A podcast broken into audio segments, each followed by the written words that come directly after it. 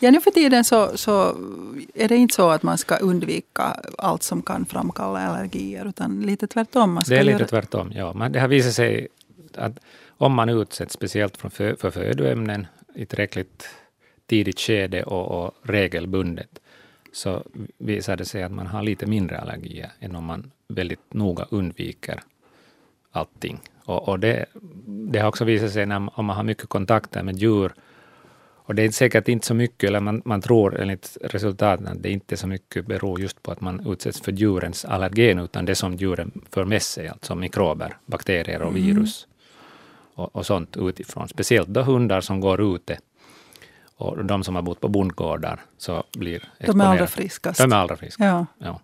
Men vad beror det på att allergier annars ökar? Är det just det att vi har för rent omkring oss? Det är nog den mest sannolika teorin för tillfället. Så man ska inte städa så noga i hörnen Nej, man när ska man inte städa, man ska, nej, och barnen ska få smaka på skor och annat och ha kontakt med jorden. trottoarer. Ja, precis. Hur är det med till exempel uh, mjölksyrebakterier? Mjölksyrabakterier har visat sig vara ganska effektiva för att förebygga allergier. Vi har gjort studier i Finland också, i, speciellt i vår grupp på allergisjukhus, och det har visat sig att de som får probiotika, sådana här mjölksyrabakterier, under de första månaderna när, när barnen föds, och speciellt då mamma har ätit det här före uh, barnet föds, under ja. graviditeten, så Ja. har mindre atopiskt eksem vid två års ålder. Sen hur länge den här effekten räcker så vet man inte riktigt, men att åtminstone till två års ålder. Nej, men om man har ett, ett barn som, som redan har utvecklat en allergi, ska vi säga så. Vad finns det liksom för huskurer man kan prova? Jag menar, är, är probioter då någonting som är värt att prova? Eller? Det har gjorts också studier på det, att, att om man redan har eksem till exempel, eller födoämnesallergi, och det visar sig att en viss effekt har de, speciellt Mm. hos småbarn med atopiskt eksem och mjölkallergi till exempel, så kan man prova med det. Det kan hjälpa, men det är nog inte något generellt hjälp till alla, men en del kan få hjälp av. Och sen sa du att, att det är bättre att utsättas, få liksom små doser av olika till exempel födoämnen. Men om man redan är allergisk mot det så kan man också liksom lite hyposensibilisera sig själv. Det kan så? man också göra. Att, att förstås, det gäller ju de, de barn som, som inte är väldigt kraftigt allergiska. Om, om, om barnen har fått väldigt svåra symptom av mjölk, så då ska man Så inte själv man prova inte. det hemma. Mm.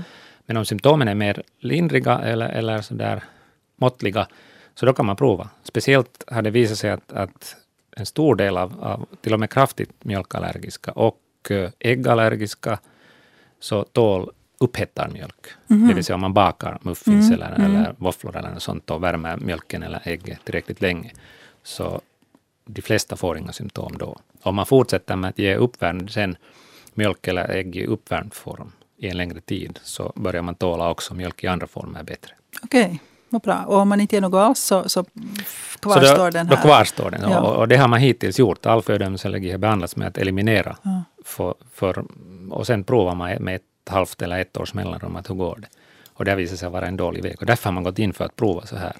Och också i Finland görs det nu för tiden, alltså det här mjölkhyposensibilisering med att ge utspädd mjölk först i droppform så att symptomen är lindriga eller inte alls uppkommer, så höjer man dosen varje dag under loppet av flera månader. Och så klarar man av ett, ett par deciliter, eller de flesta klarar av, inte alla, men, men en stor majoritet.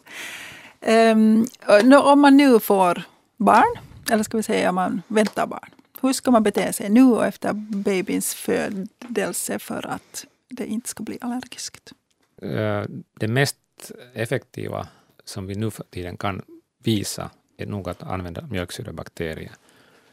I den studie vi gjorde, och det finns ett dussintal andra studier av vilka, inte alla, men största delen visar på en effekt om mamman börjar den under graviditeten och ger åt barnet genast när barnet föds.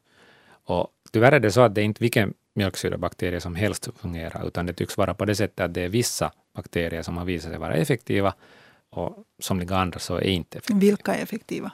Men De som har använts mest är den här Lactobacillus rhamnosus GG som, som säljs i Finland och används mycket och sen den här uh, Lactobacillus reuteri. Det är Mhm. de som är mest studerade. Mhm. Sen finns det en massa bifidobakterier där eh, många av dem inte alls har varit effektiva.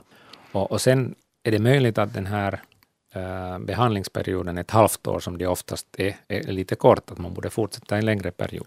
för att få en starkare och mera liksom långvarande effekt. Men så mycket annat kan man inte göra. Och, och det är det att man skulle börja starta med sån här fast föda senare, så, så det, där, det hjälper inte. Och det är att, att man själv, ut, medan man ammar, låter bli att äta jordgubbar. Nej, nej, det ska man inte. Det, ska det, är man helt, inte det har helt dementerats. Det, det är liksom ingen nytta av att mamman börjar med någon diet, vare sig under graviditeten eller amning. Ingen effekt. Och man ska inte heller hålla barnet borta från allt som, som kan eventuellt någon gång ge nej, allergier. Nej, nej, tvärtom. Man ska börja, börja ge i relativt tidigt skede. Det har visat sig till och med i en studie att om man gav vete väldigt sent gen- gentemot att man började vid 6-7 månaders ålder, så hade de barnen som började sent mera veteallergi. Oj. Mm. Så, att, så att det är nog bara att starta Hyposensibiliseringen hemma i, i, vid god, i eget god tid. kök. Ja, Och, och sen ska man helst flytta till en lantgård och kan man inte göra det så ska man ha hundar och katter som springer in och ut och, ja, och inte dammsuga allt för mycket i hörnen. precis.